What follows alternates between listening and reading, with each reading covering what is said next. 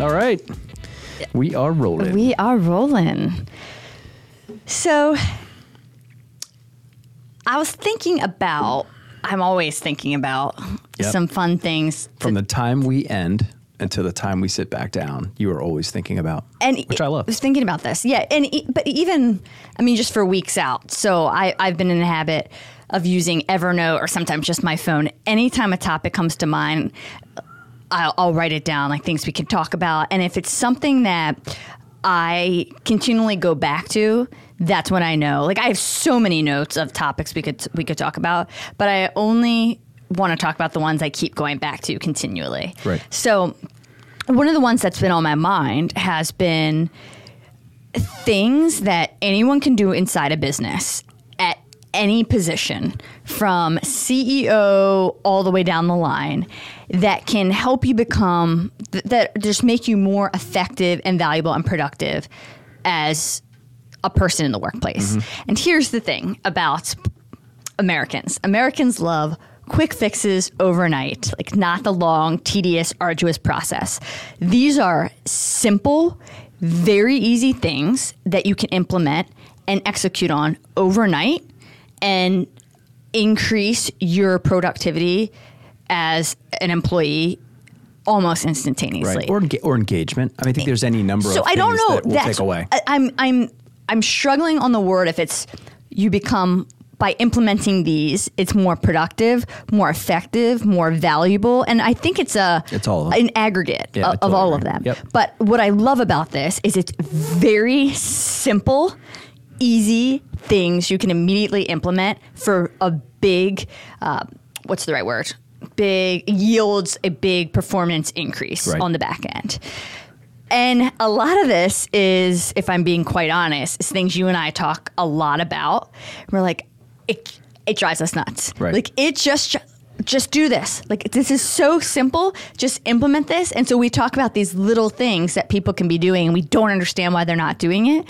And sure, that's th- this is our our own bias, but I do believe after years of of doing this and being in the business, these are things that could make a difference. Yeah, and I, and I might, you might get the story about the dog whisper today. I just thought of it, and I figured out how it's appropriate here. I, oh, I know exactly. I've thought about it the whole time and what it ties to. when do we talk about the dog whisper? Oh, yes. It could be today.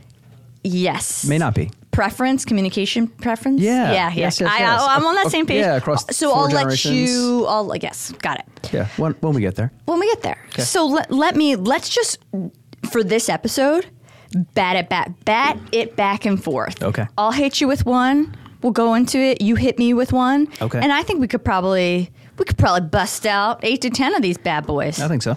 Okay. And some of the thoughts behind them too, because For sure. That's what when, s- that's when what we I get said. into these, I often think, how did we get here? Because some of these seems seem very simple to me, and I know when I was younger in business or just had a sales role, for example, I was deploying any number of these and still do. But I've watched, we've watched society, um, Society. society. That was very formal. Yes. That's because I said Thompson Whitman the third earlier, and I think I still might be stuck. right, Tommy? Uh, Tommy T Bone Thompson Whitman the third. um, sorry, sorry, ladies. I gave out all his details, and I can figure out who production is.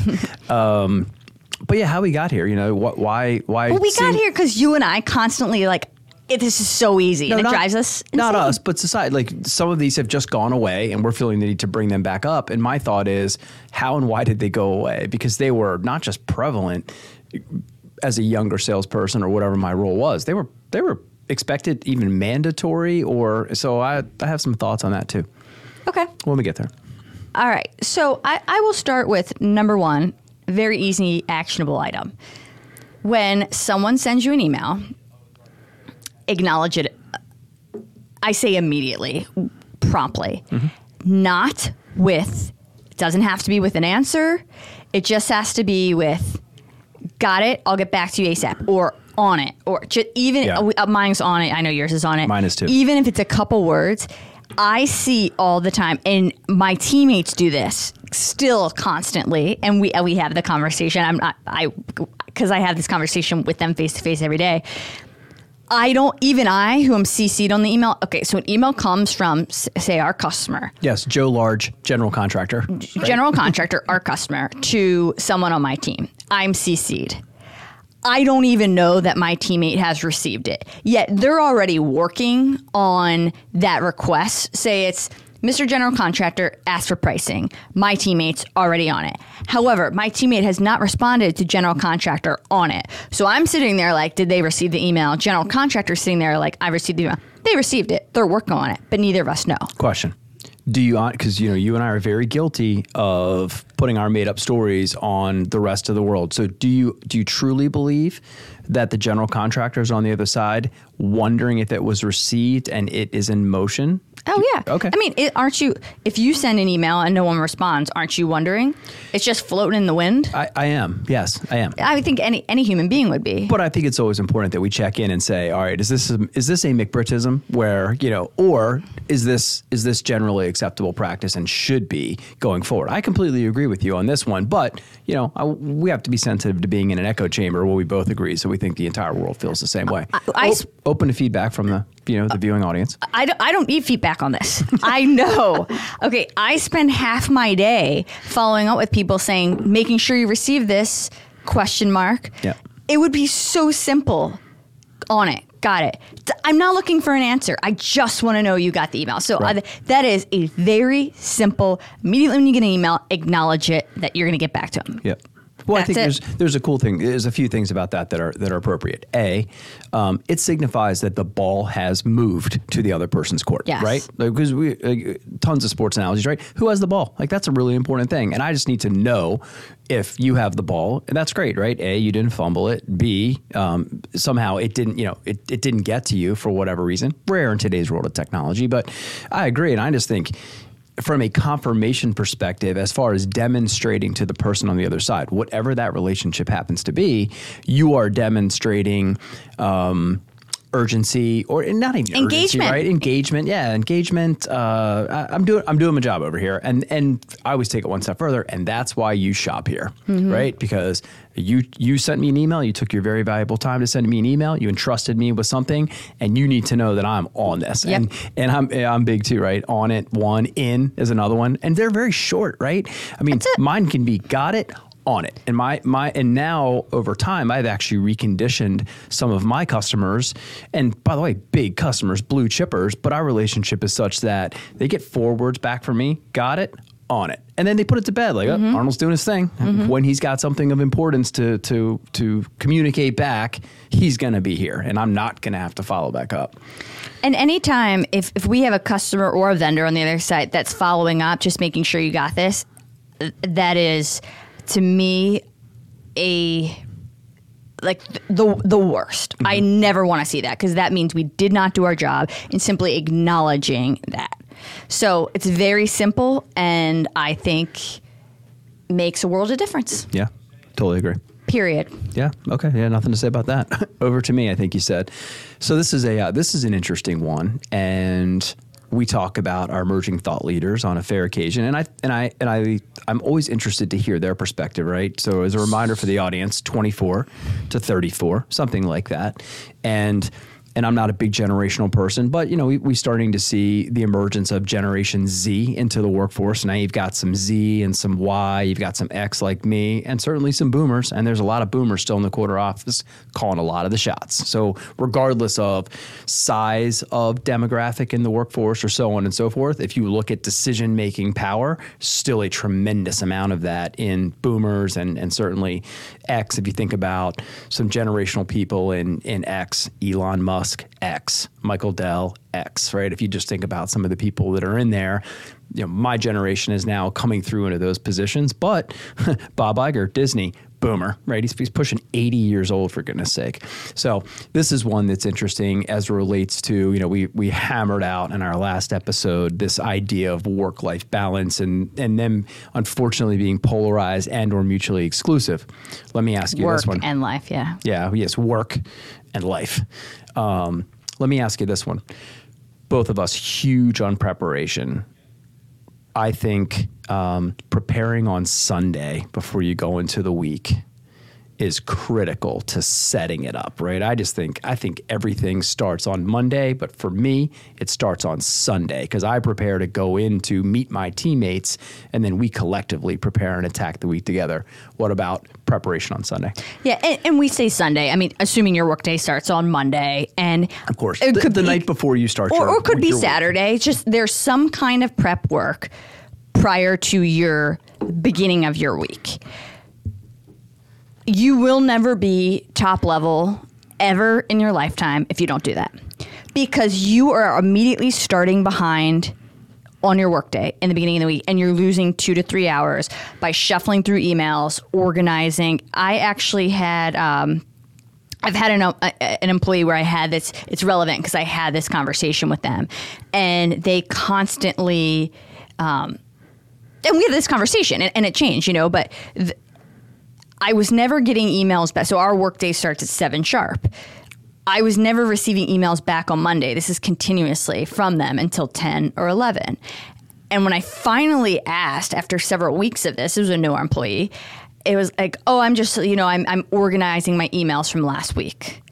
That was two to three hours into the day where they hadn't answered a single email that was just coming in. Therefore, you're three hours back, and someone could say, okay, three hours in the grand scheme, that's it's a lot of time. And if you have any desire to be the best of the best, compound that three hours week over week, month after month, yet year after year, you're losing a shit ton of hours Right. that someone else is being way more efficient, productive, getting shit done.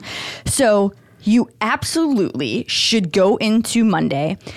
If not with a clean slate, because sometimes that's unrealistic, with a very clear plan of attack, and hopefully you have most of your items cleaned up, but at least in a, clear plan of attack. Right. Well, how about the idea? We talk about sports too, right? The idea that NFL football teams would script the first 20 plays. So you show up to the game called work on Monday morning and you haven't scripted any of your plays. Right. I mean, that's that's a very interesting idea to me that you would show up flat footed. It would drive me crazy because you know Oh, I couldn't do it. You know I feel about surprises, right? Yeah. I can't stand them. Yeah. So to come in and then open my emails and, and find a surprise on Monday that I'm completely unprepared for. Now, meanwhile, the rest of the world's open and and and now that work is starting to pile up, which would make me crazy. Let me ask you this. You just said something that uh, you said if you're ever going to get to the top, this is, and by the way, I think this is going to be a bare minimum of, of acceptable performance.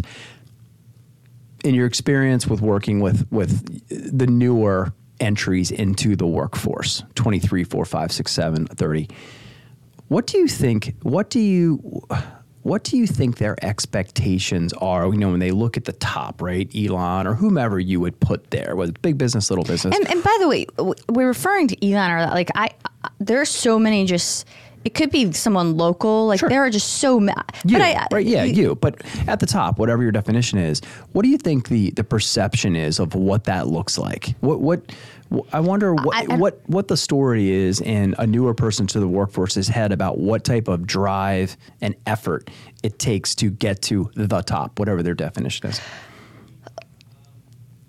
I will answer that, but I'm sidestepping because I, I think a lot of also like you and I would would say that all like we aren't prep we are I would say you and I for instance and a lot of CEOs maybe even top management are not preparing on Sundays for Monday because we're working throughout the week so Right. there's no start and finish Sure. but for people that there there is a start and finish this is applicable so because there's going to be a lot of people say there's never a restart like there's it's prep continuously Right. Okay, so back to your question. What would hard work look? Sorry. Yeah, I mean, if you were someone who's relatively new to the to the workforce who intends to make it to the top, wherever that is for them, I wonder what what do you think? How would they define the steps? What they look like from a commitment, persistence, some of the words we talked about in our last podcast.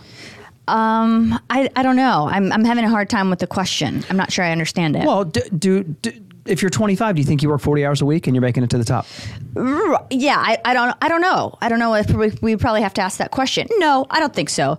I, I think it's still understood that the more deliberate, intentional practice hours you put in, the better you're going to be. I also think, as we've talked about, there's there's a lot of, com- and I don't want to get into this too much because we just had a work life balance, hard work co- conversation. Mm-hmm. But, you know, there, there's definitely more talk about mental health and work life balance and, and all that. So um, I, I don't have an answer for you, but I think at the end of the day, no matter who you are, what generation, female, male, where you come from, most people understand hard work is hard work and it becomes deliberate practice intentional and the amount of hours you put in i think that's understood and i think part of that is prep it is going to always be one of the most important things you can do and i think as we just talked about that prep on call it sunday night going into monday is required Right. For, Yeah. if you have any any desire at all to be at the top Sure, and and practice being one thing, and then this this pregame prep, like you're talking about, they're different, right? I mean, they're very different things. That pregame prep, Oh, absolutely, is coming up right on the edge of the game. It's the last things you're doing, so that you're not figuring it out the first 15 minutes Yep. of the first quarter. By then, you're already down three. that's right That's a problem. that's exactly right Love the sports analogies. They just they resonate with Let, me. let's slam dunk that okay, go ahead, slam dunk it. slam dunk on to the next okay next thing um, by the way i'm looking at the email i sent you with some things i had in my head thank you for printing this out because I'm, job. I'm using it as my notepad that i should have printed out My job is generally to to support your excellence. That's what I do. I run paper printing. I brought a pen. oh you're good you're good Oh yeah. you are a salesperson.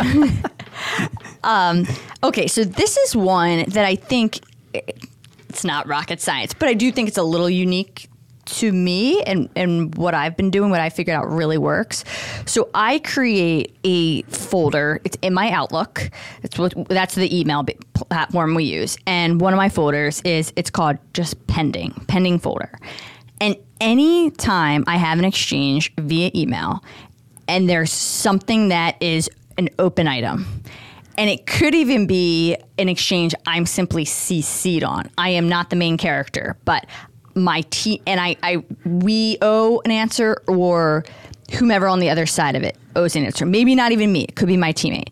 Any email that is not completely put to bed with a bow tied goes in this pending folder and I check it. I try to check it at least at the end of every day, but that's unreasonable.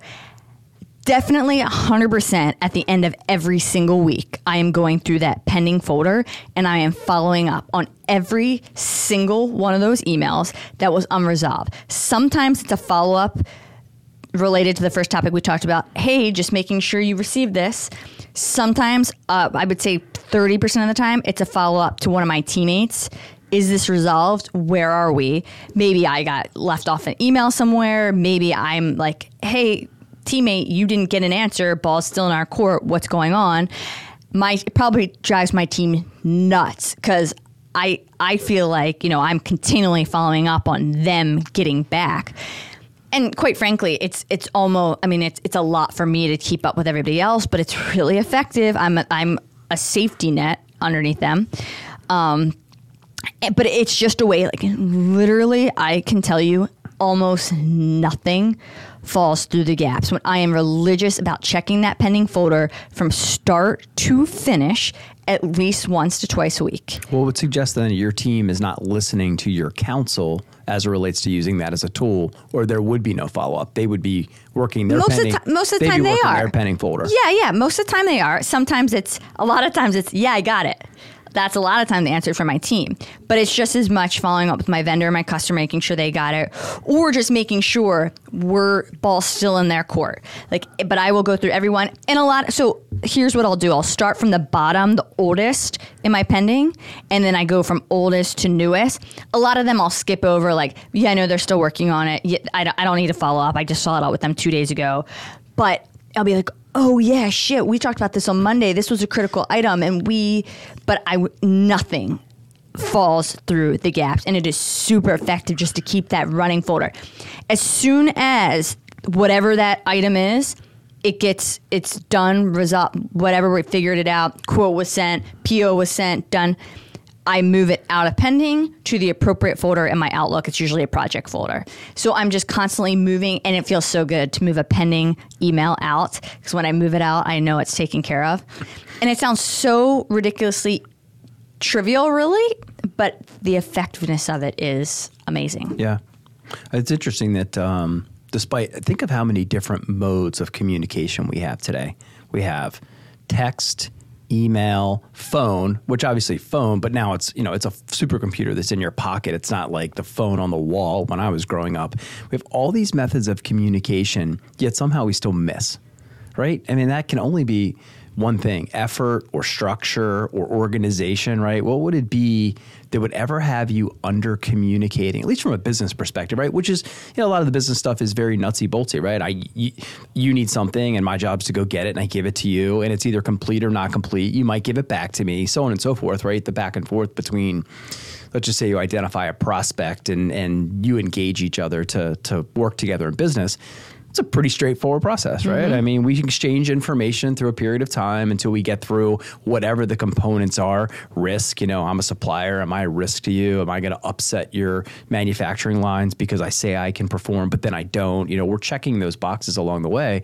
But it just seems, you know, having expanded and continually expanded as human beings, our methods of communication, we still come up light sometimes, which is amazing, right? This is just an organizational tactic. And I will say, among all the things I, I need to improve on, um, I, I think the way I can visualize and then organize is one of my real strong suits and it really like I, I can figure out that on on a larger scale the structural and organizational piece that keeps like i rarely miss anything with the way I've said it. And, and I can truly, and I feel comfortable saying that. And I think most people would agree. And it's the way I've been able to visualize and structurally said it. But that, the, the pending folder has been part of that process. Yeah. It's, it's a good one. Yeah.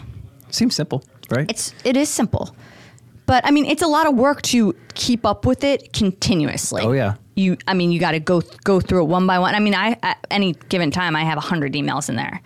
You oh, know? I'm sure. So it's just like continually staying on it and following up. And my team knows all of a sudden they'll have 50 emails and like, oh, it's going through the pending. Oh, like yeah, they, yeah. they know. Like it's all of a sudden, what's going on? What are we doing here? What's yep. the answer? What's the, and they know it's one of my daily going through the pending. And if they're smart, because you're doing that on Sundays a lot, like I am, a lot of prep, right? Where yeah. it's just I'm just trying to get the ball in your court because what I don't I'm tell doing, them that anymore. What I'm doing, they, yeah, they know. I know, right? But I know, but yeah, but when you especially when you have new people coming yeah, in, like totally. I've had to go through that. Listen, I, I don't, you know, I, I have to do it when I can do it because I don't know what my time's going to be taken up by going forward. So you could get this on Sat- on Sunday at three o'clock. That's cool. Right. I'm not looking for an action. If you yep. want to reply, great. If you don't, that's great too. But they're going to want to be smart and do that Sunday prep, or they're going to wake up to a surprise on Monday morning. Here, here, I don't want to belabor the point, but here's an, another thing about that. There is a piece, and you might not even know what's going on, but if you come into Mondays unprepared, there is, for most human beings, some little level of anxiety. Oh, yeah just like procrastination, you will continually have a small layer of anxiety or so, it's like sitting on your shoulders. The more you procrastinate or don't take care of things real time, and I just like I don't want to sit with that. Yeah. I, I don't want to have that. And if you just prepare and take care of things real time, that goes away. And yeah. that's a really nice feeling. right. So yeah. just like don't walk around with that. And yeah. hey, I know how to do it. This is one way. Yeah, there's a very cathartic feel to that, right? To, to, knowing, to always knowing. Right. I completely agree. Yeah. yeah, it's not worth the stress. That's for sure. It's not. All right. Boom. Boom. I expect. Ping! I expect. Do you see that? That's a that's a tennis. In, in the this the tennis games that are going on. Right. That's not a tennis thing. Sorry, any of you tennis players out there. That's I know you don't recognize No, I was serving. I was any... serving the tennis ball to you. Got it. Okay. Wait, I started the last one though. No, I just I just did pending. Oh, you did pending folders? Yeah. Got it. Uh, okay, so I think this is time. Uh, so I think one of the most challenging things because uh, I, I, like this communication undertone. We started on that, right? Got it on it, so on and so forth. The pending thing is really has a, a, communication undertone to it as well. I think one of the most challenging things, and I watch there's there's industry specifics to this, and I watch your industry in general. Is so we've talked about the different generations that are in the workforce, right? There are four, give or take, between you know Z, Y, X, and Boomers, And then all of these different communication methodologies that we've now hatched, and I didn't even say mailing letters. Oh my gosh, can you imagine? Um, but if you just think of the ones that are more technical, like text and, and email and and uh, and picking up the phone and calling, your industry, for example, is still very phone call heavy. Like I, you could count on one hand the number of times my phone rings in a day, and when it does, it's generally someone soliciting me for something, and I don't recognize the number. And sometimes I'm able to pick up, sometimes I'm not. But I think that's that's part of the challenge or something, or the recognition, is to understand the right method of communication for your particular audience. You know, in dealing with engineers in a big portion of my day, phone is the wrong way. They're never picking the phone up. You know, they're generally immersed in something and the number of times over the years as I was evolving into new communications, because you know it's exactly the opposite of the way it used to be. You used to time, used to um, align all of your phone calling activity when you were getting in the car because you were going to be productive with the windshield, and that's completely gone. I mean, being productive with the windshield, at least in our industry, and I think construction might be a little different in that regard still by virtue of what's going on it, that's that's lost time now. It's now shifted where driving is the least uh, productive thing I do because I can't, you know, I'm not, I shouldn't be texting or I shouldn't be doing that while I'm driving. But if you, there's some people you can call, but by and large, you can. And I think one of the challenges to then figure out the right method of communication for a particular audience that's going to be the most effective. And and I think I might be saying this to some of our younger listeners right who maybe haven't hasn't figured this out yet. Um, if I'm if I need to get in contact with or move information with someone that is an engineer I can promise you that's going to move via email and only email. And if I know them well enough then I might take it to the next urgent level which would be text. Mm-hmm. but at no point I ever calling them. Um, and the and the closest thing that I would do to that would be a Teams style meeting on follow up because we're generally going to be sharing data in the form of drawings. So I, I, there's going to have to be some type of screen share methodology because we're going to show a model or a 3D or something that we're going to get on the same page with, and we're using this as a check-in tool.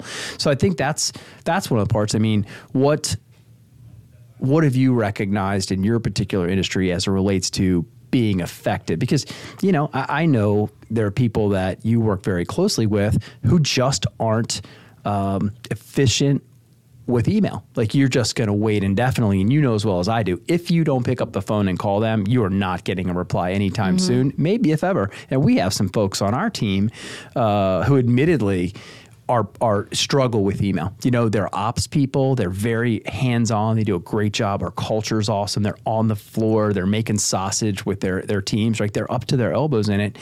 And what suffers for that is the communication medium called email. So, what, uh, what what goes on in the construction world, or how do you balance all that? Who's someone who likes to monitor the pending folder, which is going to be an email communication? What are you doing to make sure that that that information flow is moving to ultimately get to whatever outcome you're looking for? Well, there's two different parts of this. There's one, just what your preferred source of communication is, and then there's two, what your work allows. So for instance, if you have superintendents, for me, you're talking about people on the op side. It's the same thing that are hands on. For us, you know, if you have superintendents or foremans that we're communicating with direct, which we do sometimes, they're not. They're in the field. Like they're they're picking up a call. They're they're calling you. They need answers immediately. Right. So it's being able to identify a what the preferred communication is, or what the required is, or pro- both. And typically, what the required is is going to be the person's referred preferred. So I and I, am laughing at this a little bit because we had this internally this discussion because somebody on my team loves phone and is always phone. Another person on my team loves text. They're preferred. I'm definitely email.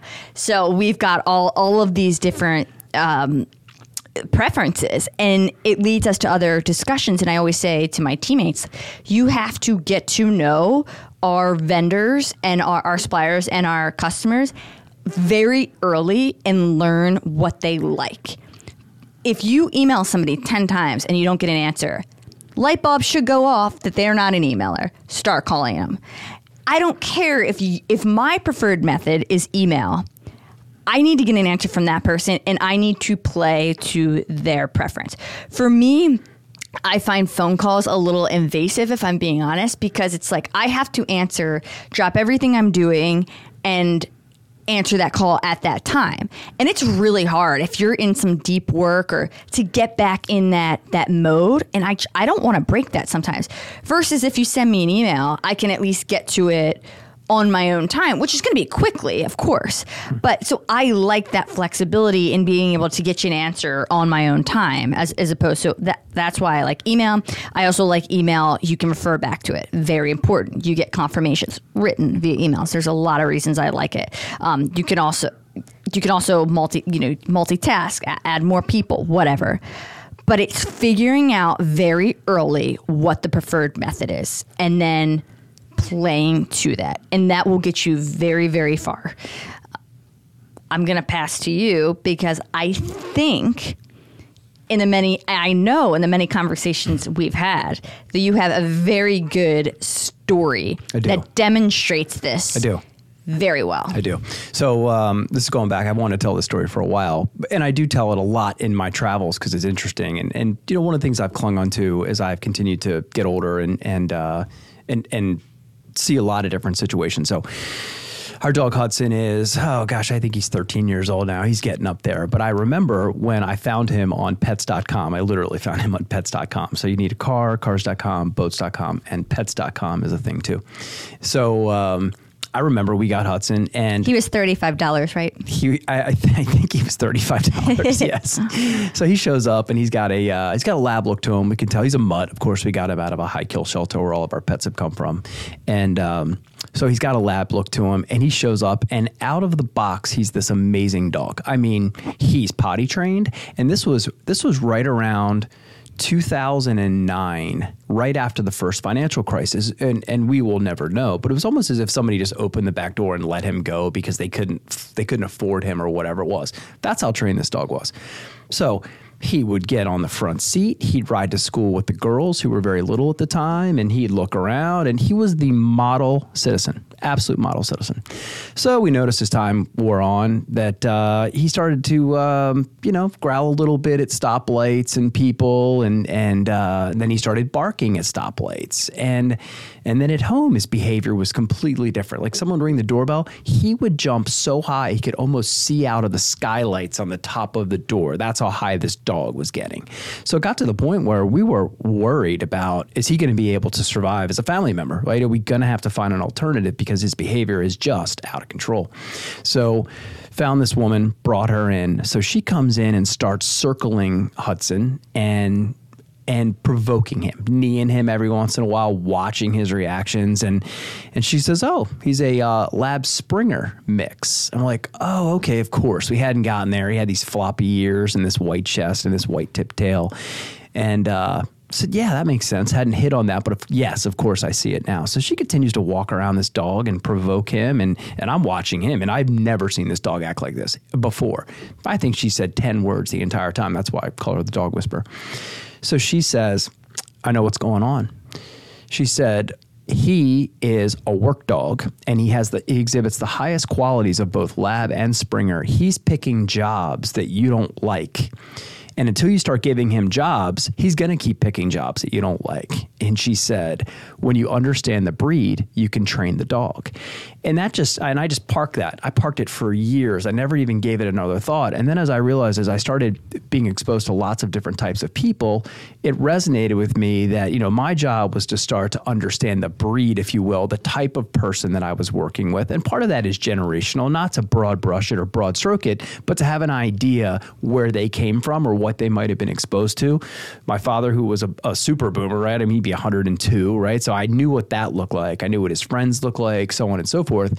But just that idea, I started to get much more in tune with understanding the person that I was working with so I could communicate with, uh, not train the dog. I was never training anybody I was working with, but I understood or, or was very interested in learning how to have more effective conversations with them faster by tr- attempting to understand where they were coming from mm-hmm. so that we could meet on common ground early and get where we were going as fast as possible. And I don't mean hasty fast or sloppy fast. I mean there was an outcome that we were working on together. And the faster that we spoke the same language and could get into a position of alignment, when I use that word today, the better off we were going to be. And I think that's one of the things that I didn't learn until much later that if, if our young listeners are listening or whomever, no one, someone hasn't even figured it out yet that might be you know inner focused or or selfish i mean that just thinking of self um, that you might consider that right? And and the idea too that you know hudson's a mammal just like the rest of us and there are things that are hard coded into us that whether it's long times of exposure because you've been on the earth for a long time depending on when you were born or the conditions that you were raised in whether that be age specific or not age specific just that idea of, of understanding who your audience is and and working on connecting with them like happens everywhere right? Whether it's um, uh, performers, right, are always trying to connect with their audience and so on and so forth.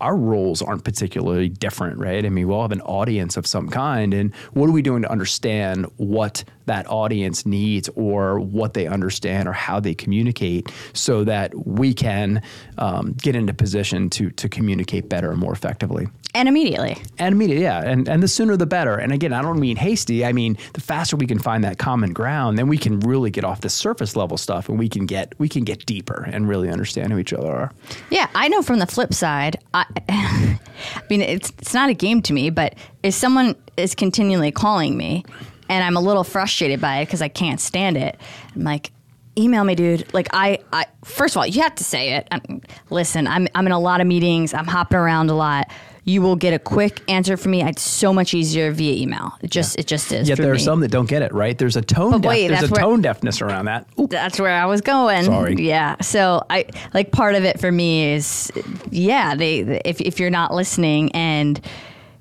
I, I'm picking up that you're tone. I was going to say picking up that you're a little tone deaf. Like I, I'm picking up on that. I, hopefully you get it. But there are people that will call me ten more times even after I've said please email me. And I'm paying attention. Like I, I notice. So yeah. on the other end of the spectrum, I can imagine our suppliers or customers are like, like, is she ever going to call me? Or they're thinking the same thing. So I, I keep that in mind on the others and I'm like, I'm hoping that you're you're understanding or you recognize after I don't pick up five calls, but I reply to your email 10 minutes later with the, all the information you're looking for. Right. That you that you'll pick up. And if you don't, like you look like a slow learner right. or that you just can't adapt. and our chances of doing business together or whatever together are going to be significantly diminished, right? Yeah, and and I so I, I never want people to to do that or, or think of that of us. So yeah, it's p- figure it out early and then execute that way. Yeah. And and you and I are in a position where so we do get to experience a lot of that because look, when your name's on the building, Tegler or Arnold, you get prospected a lot. And and salespeople today are generally taught to start in the corner office, right? Even if they ultimately want to sell to my director of IT or they want to freight. I mean, for example, the number of people that are pinging me for freight, uh, I don't do freight. I really don't. Do I understand it? Sure, but but everyone now starts at the top, and I recognize, you know, it's it's interesting to watch the way I, I, get a front row seat at how prospecting is taught and, and attempted to be delivered today. And it still comes back to that, you know, the number of people where just like, have you noticed yet that when you call me, you don't get me, but if you email me, I respond in one minute with everything you ever wanted to know. At what point will you just do? You're not being disrespectful to me. You don't mm-hmm. need to call to open the door to earn the right to push the keys on your keyboard. I still earn the right of not replying. Mm-hmm. but you don't have to call first to, uh, to to send me an email. If it matters and it's inspiring, I promise you I will reply. Right. Promise you. Yeah, absolutely. All right. My turn. Batting it back over to you. Okay. I one of the things is I, when I have an employee or a teammate that has they have a task or I, I've given them some kind of responsibility of some sort. A true pet peeve is when I get five questions back that could have been figured out within minutes. So I am always looking for somebody as we talk about the figure it out factor. Now, if it's if it's a solid question like listen, I cannot move on and and get you answers here because I truly don't know this and I don't know where to find it. Fine. But most of the time, it's just that like the extra five to 10 minutes weren't taken to figure it out. And yeah, you could say, well, if they could just ask you, they'd save themselves five minutes. I don't care. okay. Take the extra five to 10 minutes and figure all the questions out and come back with an answer rather than asking. Because I'm telling you, this happens all the time. I get five questions instead of just take the extra 10 minutes, figure out those answers, and then give me the answer back. Easy. Yeah. But I mean, that goes such a long way. When you have players are like, yep, got it. Here's your answer or here's your solution without the five extra questions in between that you know, we both know, like, you could have Googled or you could have just like, Yeah. I, just mean, it, it, it happens all the time. All right, yeah. So I was going to say biggest dick move ever, but what I will do is I will actually Google it and I will screenshot the answer back on Google. I do it all the time, and, and I I do this with my sister. Predom- I've done it with my sister predominantly. Yeah. Like, and, and today she, she responded. I, I think I responded back with a rhetorical question. It was not an answer of some sort. She goes, "Yeah, I think I just talked myself through that one, and I didn't say anything." well, yeah, I'll do it with our, you know, who who I do it to most is our sales reps if they're being lazy. Because Yeah. some of them are just lazy as shit, and it's easier to ask than think. And I'm like, all right, that's fine. If you want to ask, there's going to be a little bit of a price to pay, and it's going to be me making a little bit of fun at you. Yeah. I mean, I, I, one, I last week I replied to a sales rep and said, "There's a new thing called Google. I'm not sure if you're aware of it," and I screenshotted the answer back. The other one that I love is when people ask me what an address is. Is there ever a reason to ask anyone for an address? Yeah. On Earth ever? I Now, mean, if to make sure you- it's the right location. if you have 63 buildings, Yeah. I get it. Yeah, I have yeah. done that. But man, oh man, it's just like stop being lazy. or in LinkedIn, when people ask me what we do for a living, when I have the description of all descriptions, like that I've we've curated like exactly what we do. oh yeah. Or if you ju- or if they just take, took five minutes and jumped down the rabbit hole that is Britt Well, Tegler. it's like I definitely don't wanna do business Tegler with of, you. Li- of LinkedIn. Holy you're hell. just not diligent on anything. Yeah. Like, but and and here's the thing. I mean, so from an employee standpoint, if you're thinking about it, and it- it's your boss or the CEO, whoever you direct to, think about if you yourself times 10 20 30 however many people there are if they're if everybody's rating back five question five that amount of time. It's Right. a lot of time. It's just unreasonable. Rather like you can be such a valuable asset if you're like yep got it. And you know i know john. I send him a question like i'm gonna get an answer back and it's it's gonna be a good one. I don't have to do anything else on my end. Like it's it's given back to me in, in one because there are some people you know like i'm st- i'm st- we're still not gonna be there. I'm the ball is not going to cross the end line. Right, Uh, we're, right. we're gonna get. We might get in the red zone, but like I am never getting over the end line with John. right. Or, or you are know, not getting it back in an act, in an actionable fashion. but like Susie, we're scoring a touchdown every time, right? Right, So it's just like th- those little things. Yeah. Yeah. I think the question would be if I'm working with you, it would be um, Is Britt truly the only keeper of this piece of information on Earth? And if she is, I will ask her. And if she's not, I'm going to kill myself to find out before. Now, at some point, it becomes, if it becomes completely non productive. And we're like, those are outliers. Yeah. Yeah. I mean, we're talking about like little, you know, little things that just like, I just want an answer back because I would have done it myself if I knew you were going to come back with five questions. Yeah. Well, in today's world of, of Google, Khan Academy, and ChatGPT, what the hell is actually tribal? Yeah. Is there really is there really any tribal knowledge left? I mean, short of my blood type, which isn't out there, but I mean, there's not much tribal knowledge left in the world if you're actually that interested in finding it. Yeah, and this slides into a, a, another it, very similar. I mean, the one thing, and I think you you initially just worded it this way to me. It was like you want people in your organization or that you're working with that make things frictionless, which is like what Amazon has done that's so beautifully. That's where I borrowed it. I completely plagiarized that from Jeff uh, Bezos. Well, it's it's perfect. I mean, it is like you just the, anybody that can eliminate friction, like you know the you know the people that are just time sucks, and Yes. you're like I. I, I can't talk. They make this so complicated when it could be a one sentence conversation, but it's like that time suck.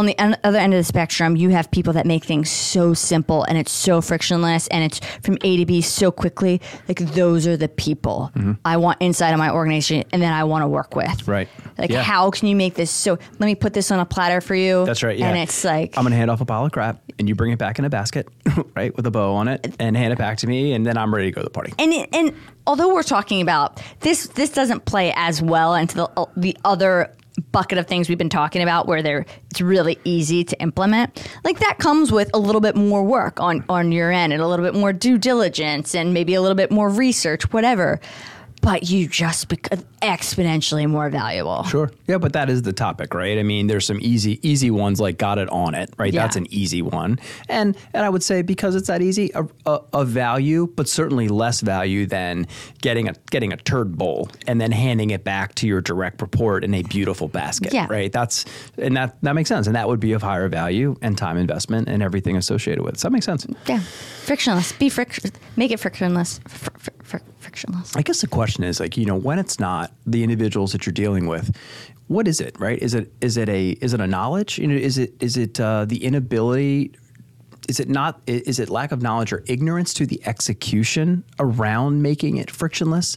Is it a lack of interest in returning it in a frictionless fashion, right? I'm trying to balance out the difference between ignorant to what frictionless looks like or not willing to put in the hard ass work to return it in a frictionless way. And I'll add a third category, which exists. And don't do this, people, if you're listening, because it's so easy to read.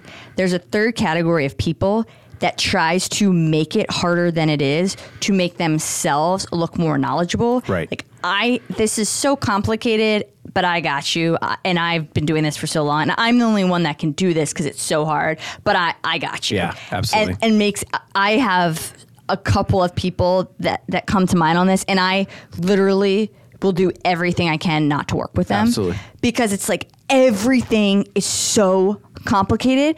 Yet, the perfect example. So there's someone I'm thinking of off the top of my head that makes the simplest things hard. And it's because that person wants to act like they know the most and that they're really needed. I will talk to their counterpart and get the answer in 30 seconds. Yeah. 30 seconds, first 30 minutes to an hour. And I'm not shitting you. Yeah. And it's one of the biggest turnoffs in the world, right? Is creating a problem so you can solve it. and That's that so that's another in the world. category of people why it's not made super simple. Like, you need me because this is hard. Right. Yeah. And meanwhile, what you really value is the people that can, I'll say dumb it down, right? Because I appreciate that. Jesus, if I'm coming to you, it's because I truly there's there there is nowhere else to look. Because like we're talking about, I have done the hard work on all those different learning platforms before I'm coming to you, which means I am truly stumped. Kevin, our VP of uh, automation, brilliant human who also has mastered the ability to come down back to right the dog whisperer conversation and understanding his audience and not talking up here. And- Yeah. and, that's actually something that, and and uh, me guilty of that. You know our uh, our current VP of packaging Steve Sutton he has been very insistent that I am engaged with our ops teams more than anyone else has been um, insistent that I am I am engaged, and he's also done a very good job of coaching me. Right, so this is someone who is on the org chart and below me on the org chart, but does a great job of coaching me in that moment mm-hmm. because he's been on the planet 10 years longer than I have. And he has seen things that I have not seen in those 10 additional years yet. And he does a good job in coaching me to say, I think you're missing your audience. You know, some of these words you pick in your day in and day out. I mean, I am I was very fortunate to have some very brutal English teachers who demanded that my mastery of the English language was significant. That doesn't play everywhere, right? He would look, he, he would appropriate to say, "Hey, Hudson, you know, um, think about who your audience is here, and and let's pick words that are appropriate so that you can have a conversation with them that gets them further than they would have been otherwise." And and that's that's the beauty of it, right? That's where the magic is. Is taking. There's a sign that hangs in our automation room hangs like there's a hanging sign. There's something on the wall that says. Um, uh, any idiot, any idiot can make things complicated. It takes a genius to make it simple, and that's the delivery, right? If you're if you're engaging our group back there, that's the mantra, right? What we want to do is make it seem very easy, not because it is, but because that's what we're expert in, and in the process, we're de-risking it for you. That's the benefit of the ease, is we're de-risking something that could we could make wildly complicated to feel great about ourselves. Hell, if I'm the other side, I'd be thinking that seems so complicated. I don't know that I want any parts of it. Mm-hmm. So that's the opposite effect of what what you could be trying to accomplish. Yeah, ultimately, I mean, the, the end goal. I, I have a perfect example of this, and I've actually spoke about him once in one of the episodes we did. One of our my war room members, my CPA. I love him so much because he dumbs it down. I I go into these meetings talking about our finances and account accounting always. high stress or I'm looking at like something's freaking me out. And by the end of it, I am so calm because he's just like, no, we're good.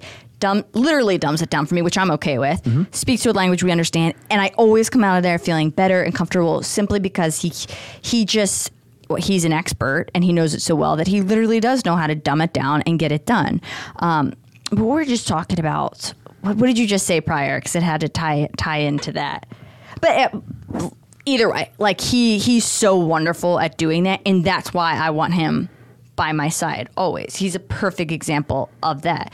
And that that's what you oh oh and then ideally like we have these meetings, right? We have these consistent meetings. We're going on on a year now on one of them that I have with him. And he wants to dumb it down enough and make us learn it enough. So he's eventually not needed. So it's not like he's never trying to make himself more valuable where we need him more. The goal for him is eventually I'll roll off these meetings because I will be able to teach you guys how to do it internally. Those are the best kind of people. Yep. Like I, you don't you don't need me. I'm going to teach it to you and make it so simple that eventually I, you won't need me for this. You'll need me for something else, and I know that. And it always pay off on the back end, but it won't be for that because Right. I'll always already taught you for it. So that's the difference. Yeah, and by then the trust, you know, by then the trust hundred percent. risk here, trust here, two completely different ideas, Yep. right? You know, the, the risk component is absolutely gone, and and we had a uh, we had a similar situation recently with one of our war room people in that we were interviewing for a higher level position, one that could have reduced the amount of engagement from our accounting firm. This person, you know, this this particular role had a finance uh, slant to it, and at no point was I ever worried about. Um, that individual being conflicted, right? It was never never looked at and said, "Oh, I'm against this because this could cut 10 hours, 100 hours, whatever out of our billing time because you're effectively bringing that that skill set inside." And that's that's the the you know, that, those are the best relationships, right? And and uh, I think we got onto this because we were just talking about understanding your audience, but these are the types of things that, you know, if if you're selling to us, I think what we're saying here, if you're selling to people that are similar to us, right? If you're trying to figure out our breed, these are the things that resonate with us. So if you encounter other people in your travels that also profile like us, then these are some of the things you might want to consider or might want to pay attention to. Mm-hmm. I believe you're. We're punching to you now. Yeah, I mean, I don't have a ton more. I, uh, you know, I, I, I have. I, these are all part and parcel to what I'm what I'm doing. Actually, I'll even deploy some of these. I definitely, you know, you and I have talked about your pending folder on a Yeah, lot of it's- a lot of huge. occasions. What other ones do you have? Do you have any other ones in mind that you were thinking I, about? I think we can. I, I would love to, and this is just such a great one to end off on, and it's down to ride, which you actually have written down. You Oh, ha- yeah. You actually have up to ride. I did, yeah. Well, it's been. A, I it's- believe you meant you know these, to these ride. short weeks are pretty tough. So yeah, Uh, don't blame it on the short weeks. No, no, no. Yeah, I was uh, I was moving faster than what Just should. not down with your lingo. You know the saying "speed kills." This is one of those. I'm up to ride. But yeah, it's simple. It's just like be a teammate that's down to ride. Like that's who I want to be. Like, yeah, hey, I, Justin, like thinking about this, but like, yeah, I got you. Like, just simple. There are certain people that will come back always with a some kind of answer. It's like, well, I can't do this because, or what a, you know, just something, just some kind of friction. right, right. It's like you want the people on your team. I'm not saying a yes man or woman. No, that's not what not. I'm saying. I'm just saying someone that's down. Like you always know they got your back. You got theirs, and it's like, yeah, I got this. Simple, done, on it. What? It's not like Eh, there are just certain people. Everything, everything's hard. Everything's friction. It, it could be the smallest request in the entire world, and you know it's just not going to be like, yeah, sure, got you. Right. Like, those are the kind of people Right. you want, Right. and like I, that I strive to be. Like just just make it easy, especially when you can know know what's small and what doesn't matter, and what it's like very easy to just say yes. Like Sure. sh- got, got it done. Of course, there are bigger, more complicated issues we got to break down. We got to talk about. That's not what I'm talking about. Right. Just Yeah. like be that person. Like yeah, I'll get shit done, especially if it's easy. Yeah. It doesn't take a long time. Yeah, it would be uh, it would be uh, down to ride over here and pump the brakes over here. Right, there would be two totally different approaches and Yeah. mindsets.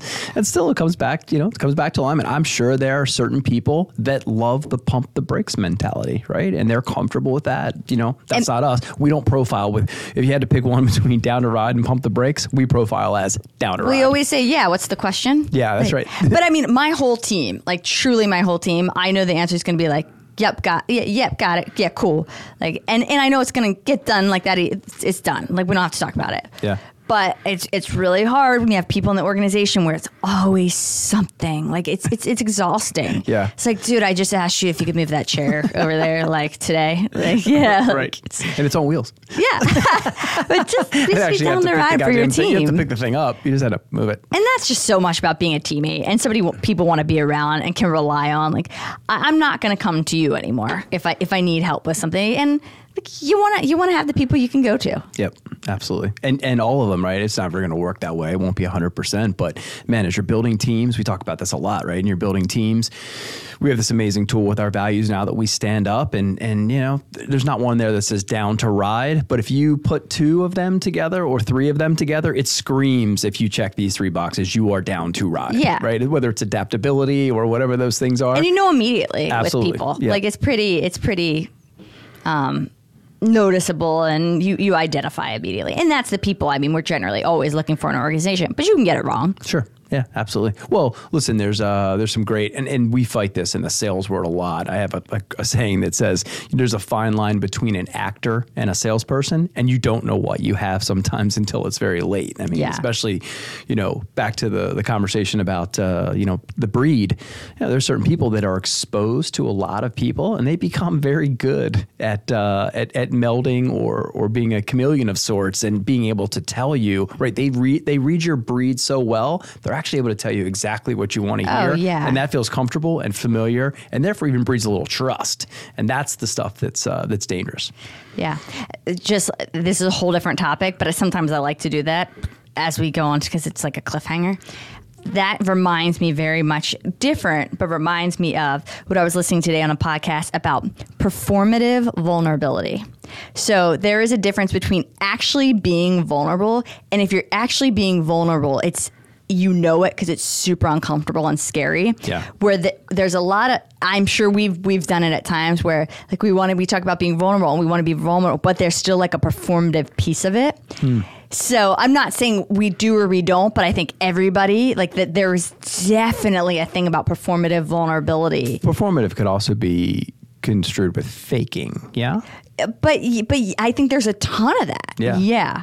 So and that's that's a sort of along the lines of what we were just talking about. right But yeah, different. yeah, well listen I, i'm sure you know there's all of these different there's all of these different i'll just i hate the word things it's such a big dumb word but there's all Sometimes things just work. yeah, I but there- just but just things. But but these movements through society, right? Let's just call it that movements through society, and because Brene Brown said so, who's one of my favorites. That's not me poking poking fun. I, I truly uh, enjoy listening to what she has to say. Primarily because it's data based. It's not, you know, it's the data suggested, or when we studied these people, these thousand people, you know, there is definitely this movement towards vulnerability, authenticity, which, I mean, authenticity is the exact opposite of that. There would be nothing that was fake or, or genuine or But whatever like, those I, are. I need to be vulnerable. I want to connect. So I'm going to talk about these things and say these things. Like instead of, if it does, I, I think the great gauge, if it doesn't feel super uncomfortable or like a little scary, it's probably not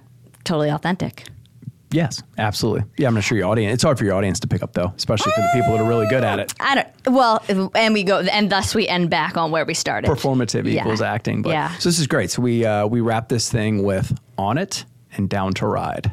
That's what we wrap this thing with. We started with on it and ended with down to ride. And I'll say, if you're someone listening to this, try a couple of these out. You could probably try all of them out and see what happens. Yeah. I, I guarantee you will get something beneficial out of it. Guarantee it. Totally agree. All right. Now we're high fiving out.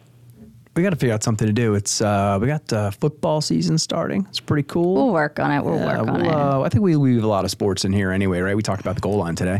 Our our You're end- welcome. You're welcome. Football. our endings are. All right. What does that even mean? What do you mean? We got we got to figure out just more more impactful endings. All right. Done. Here we go.